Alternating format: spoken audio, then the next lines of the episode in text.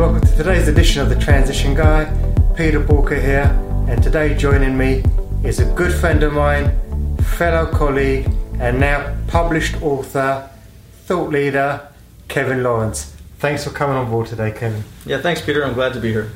Wow, it's been quite a journey for you, hasn't it? It's been an adventure, that's for sure. So just to sort of give people a bit of an idea, you've just finished your book, haven't you? Literally just finished it, and yesterday, for the first time, presented it.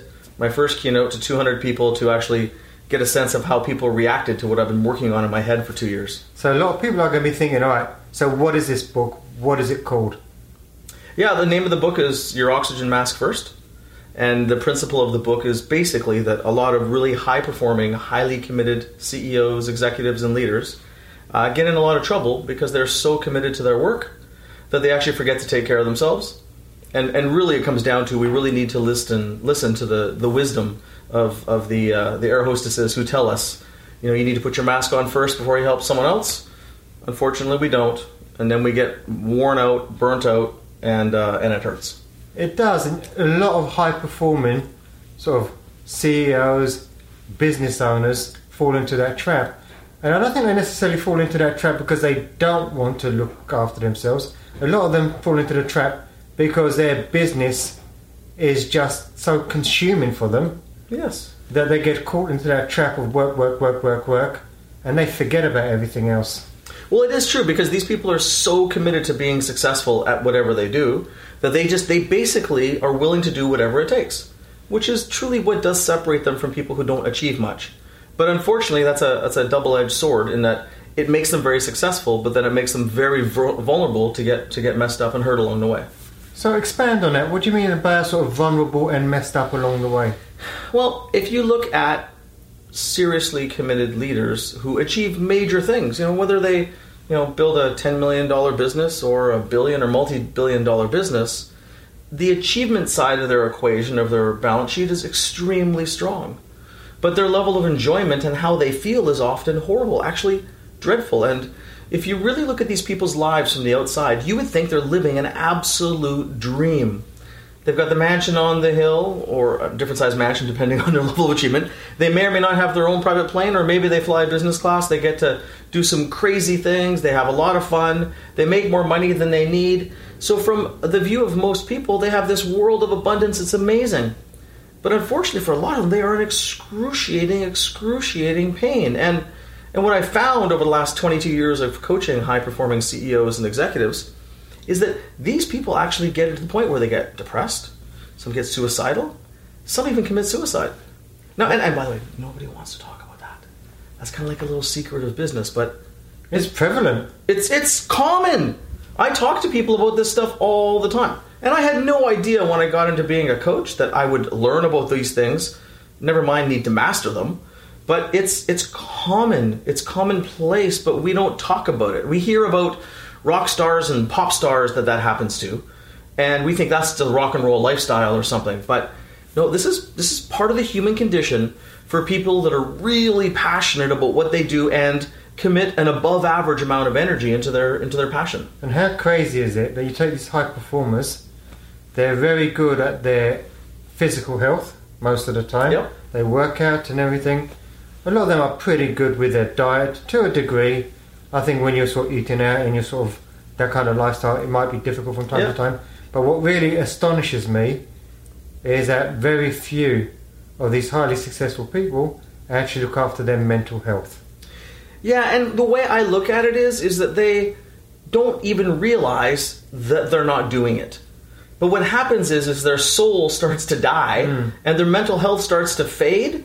And then they fall into addictive patterns of some sort to try to cope with it. Cope with it. And they don't even know. I had one guy that I worked with that before you know it, he was having fourteen drinks a day. Now, this is a high performer, and he hit it for everybody really well. So, and again, it's not that everyone ends up drinking. People have all kinds of different things they fall into. The root of it is, if you want to continue to scale your business and have your business grow, you have to continue to grow yourself. Absolutely. Yeah, and in order for you to continue to grow, you need to have time and energy to focus on strengthening you. But in the world we live in, that kind of game goes against all the advice we're given. And I think that's the core problem. Why do you think that is? Why do you think people give such stupid advice? Well, you and I are both pretty blunt, Peter, but I wouldn't call it stupid advice. It's wrong advice for the wrong person. If we worked in a nice little job for a local government, mm-hmm. and we know we started work at, at nine o'clock, and we had a fifteen-minute break, and then a thirty-minute lunch, and then a fifteen-minute break, and then we leave at five o'clock on the button, no matter what, don't take work home for you or with you at all. The, the advice for that person, there's a lot of advice that would work for that. But what works for that person does not work for a freakishly driven, high-performing leader or C E O.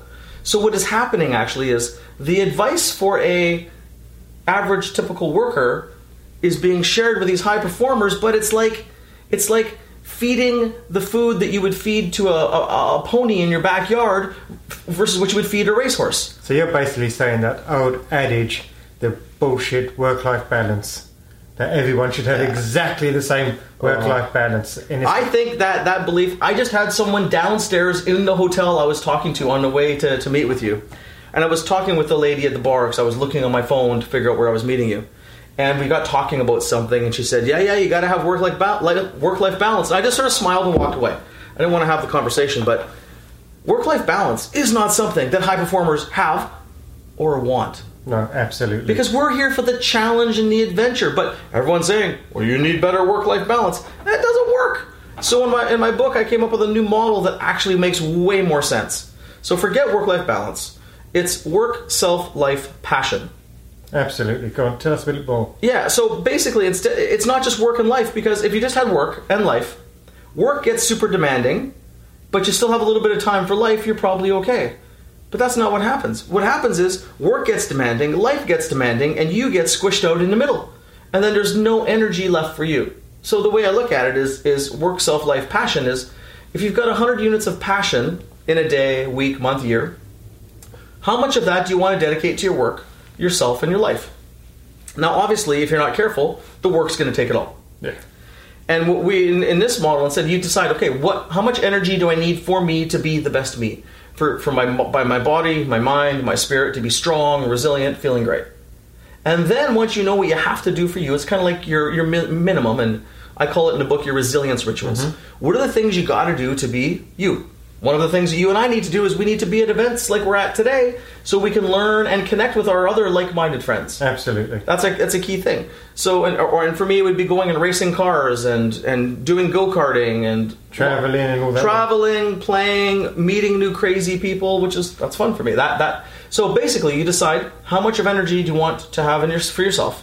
Let's say that's twenty percent of your best energy in a given week, mm-hmm. and then how much will you give to work, and how much do you want to give to life? And we recommend self first, then life and work. And and look, if you've got twenty percent of your energy dedicated to yourself and being the best you, if work gets a bit crazy and self goes down to fifteen, you're okay. The problem is if you're not conscious about it and you start out by default with what's ever left over, kind of like the table scraps or what you get, which is the case for a lot of these people, you probably only had five percent of your passion going to yourself to start with. And then work gets a little crazy or life gets crazy. Now you're down to zero, and then now you're in trouble because sooner or later, you know, you're gonna you're gonna get worn out and have nothing left inside you. Yeah, and you know what fascinates me is a lot of business owners fall into that trap, and I see very few freakishly talented people that get out of that trap. And probably one that springs to mind is actually Elon Musk. Yeah, I mean, it really would be interesting to see actually for him to do your assessment tool to see where he comes out. Because that man is secretly freaky, but for him, he's got bundles of energy all the time.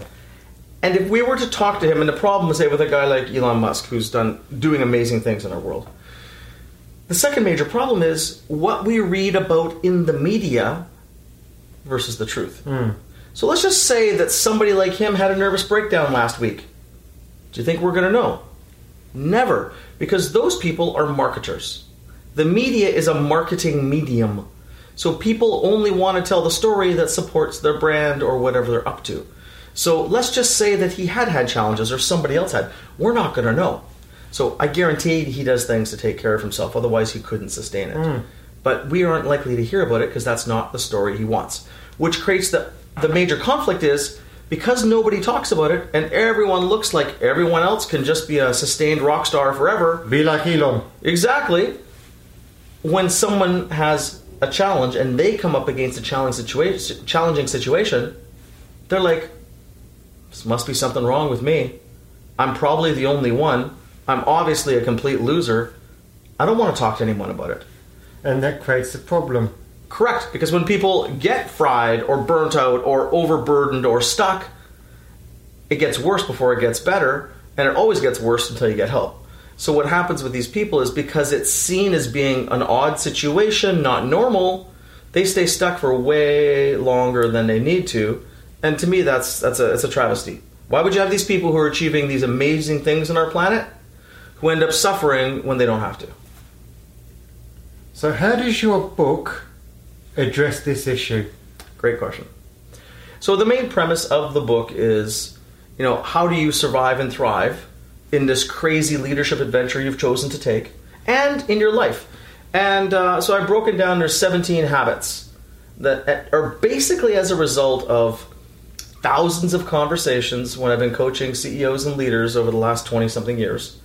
And whenever they come up against something, it's one of these seventeen habits. ninety-something percent of the time. There's other things, but this is the core of the tools and techniques I've used to help these high performers get themselves out of a rough spot and then continue to scale. And if someone wants to take the assessment tool, how much does it cost? It's free. It's free, is it? Look, the deal is, like, I, I want to help more people. I have had the great fortune to have an education that you can't get, because of these amazing C E Os and executives I work with all around the world, in Australia, Middle East, India, U S, Canada, uh, a few other smaller countries as well. But uh, because I've got to work so closely with so many different and, and amazing people, what I've been able to learn about human nature and leadership and scaling businesses, it's next to impossible to learn. So I feel this great need and desire to share it with people. So the assessment, for example, you just download it on my website. It's under the book section. It's lawrence and co dot com. And you can get the assessment there. There's a free uh, chapter of the book if you want to read a chapter of the book to see if it's actually for you. Um, it's there. The tools in the book you can also download for free as well. Now, a lot of people get very nervous reading books because I don't know what it's like for you, but a lot of my clients are highly talented, really great people, but perhaps never excelled at school. Mm. A lot of them are dyslexic and stuff, and they're going to say, okay, well, maybe this book is a little bit too advanced. Now, knowing you, that's not the case. That's not the case at all, because you, you've got the same passion as me. Make it really simple for everybody to understand. Yes. Is that the case with the book? It is, and that was actually one of the... We had a few tenets that we wrote the book based on, one of which is get right to the point. Number two, very simple. And three, it's written for people with dyslexia and A D D. That's the way it's designed and written, because many, many high-performing people either have dyslexia and or A D D, sometimes both. Um, and we've designed it in that way. So it's very straightforward. It's not a five hundred page, let me tell you a story about something that takes seven hours to understand. No. Right to the point, simple, easy to read, even laid out so it's easy to read. And easy to implement. Correct. Well, the book, you know, so there's seventeen habits that you ideally would master and be strong at all of them to be able to survive and thrive and scale. Um, but for each of them, there's a, there's five tools or exercises in every chapter.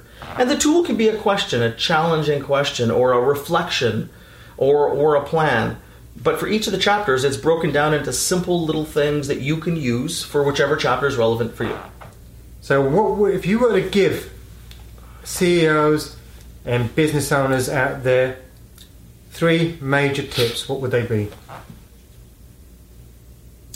The one would be to use, um, in chapter seventeen, it's called plan, plan, and plan again, because the dynamics keep changing and you have to stay focused.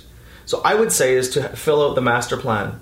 Do the master plan tool, which is having you to have a very simple, long, medium, short-term plan for work, self, and life. Mm-hmm. And to always think about all of your goals, work, self, and life. And to have them on the same page so you can see them side by side. So use the master plan tool and understand work, self, and life. Um, second thing I would say uh, is figure out those resilience rituals that are really key for you. What are those things you need to do daily, weekly, or monthly that basically keep you strong and, and, and, and passionate? Because, you know, it's one thing to stay strong by working out. It's another thing to eat well. And it's another thing to feed your soul. So what are those things that really keep your spark? Because a lot of people get worn out and dull because they don't do enough of that stuff. And the problem is, though, is when they are worn out and dull, that has an impact on the organisation. You think? Because people buy their energy. Correct. And then you're setting a bad example. You'll often get negative or less optimistic. Never mind what it does in your personal life. Like, who wants to be around someone who's got a grey cloud over top of their head all day long? But that's our responsibility to have our energy and our attitude and our spirit really strong. Um, the third thing that I would say, there's... I mean, it's like asking which one's your favorite child, right? I got seventeen chapters and I love them all. Um, one of the ones that, that, that people often would not get as advice that is different is is to deal with your emotional junk or your emotional triggers. Oh, yeah. Look, if you look at, at executives that continue to scale and grow, aside from having some decent brain power, which most have, and decent work ethic, which most have, it's managing their emotion and, and their emotional reactions is what actually separates those that continue mm. to grow and those that don't. And a lot of people are very, very reactionary. And a reaction can be shutting down and shying away. A reaction can be making a fast decision, or a reaction can be a slow decision, or a reaction can be getting angry, uh, or a reaction can be not listening. So um, if you, you if you don't deal with your emotional reactions and learn to self-manage better, uh, there will be too much of you in the room, and you will get in the way of progress, and you will get in the way of your people. So uh, particularly for C E Os, but for anyone, um, learning to understand that and, and work through it, which generally without the help of a coach, it's going to be pretty tough because it's all about looking in the mirror, getting feedback and, and, and, and modifying your behavior. And sometimes even a coach isn't going to be enough, and we need to send them to see a professional. Oh, one hundred percent. Look, in, in this kind of work, a coach can often help you figure out those blind spots you need to mm. address. But often it's it's psychiatrist, psycho- no, I'm sorry, psychologist, uh, psychotherapist. It could be a counselor. Um, people that can help you to unpack the baggage that you've built up over the years, which people do not realize they're building up. No, because it's their reality. It's their norm. It's always been there for them. But there's a lot of stuff that I see with executives where that baggage starts to get in their way. Some some have none and they're okay. But for some, it becomes very obvious, and it shows up in how they handle really tense, important situations. Well, a lot, a lot of time, really, what I've noticed is a lot of the baggage people carry actually is from school. Sometimes I reckon, you know what, forget the college fund, let's send them to psychotherapy once they sort of finish school, because that may be a far better start to life than sending them to get more baggage. Yeah, it's very interesting. If you go back, and as a coach, I help people to understand the things yeah. that are holding them back. And a lot of it is school years and earlier. It's deep, permanent baggage. Some sort of trauma when they were a kid. Parents got divorced. Accident happened. They got hassled or bothered in school. All these things. And, and again, those are things as a coach I don't really deal with. I help them understand they need to go see an expert. But the good news is all these things can get cleaned up. And they need to be cleaned up. I mean, that's probably for me one of the most important habits to master. Because if you can clean that out, you've got no limiting, you've got no limitations on you. Correct, because those things are like you're like shackled back to your old yeah. stories. They keep coming up. So the interesting thing about that stuff is, is that sometimes it'll affect you at work, but let's say it doesn't even affect you at work. It'll affect you in your peace of mind, because at the end of the day, look, people want to achieve a lot, but if you really want to achieve it and enjoy it and have that peace and that feeling of abundance and wonder and hey, this is amazing. Um, you're not able to do that if you've got a whole bunch of baggage swirling around in your head. Oh, absolutely. So again, just for the audience, thank you for your time. If they want more information, head over to lawrence and co dot com. You can download a chapter to read, and you can take the test. Correct. Brilliant. Well, if anything that we discussed today resonates with you, head over to borka dot com and get in contact. And remember, failing to learn is learning to fail.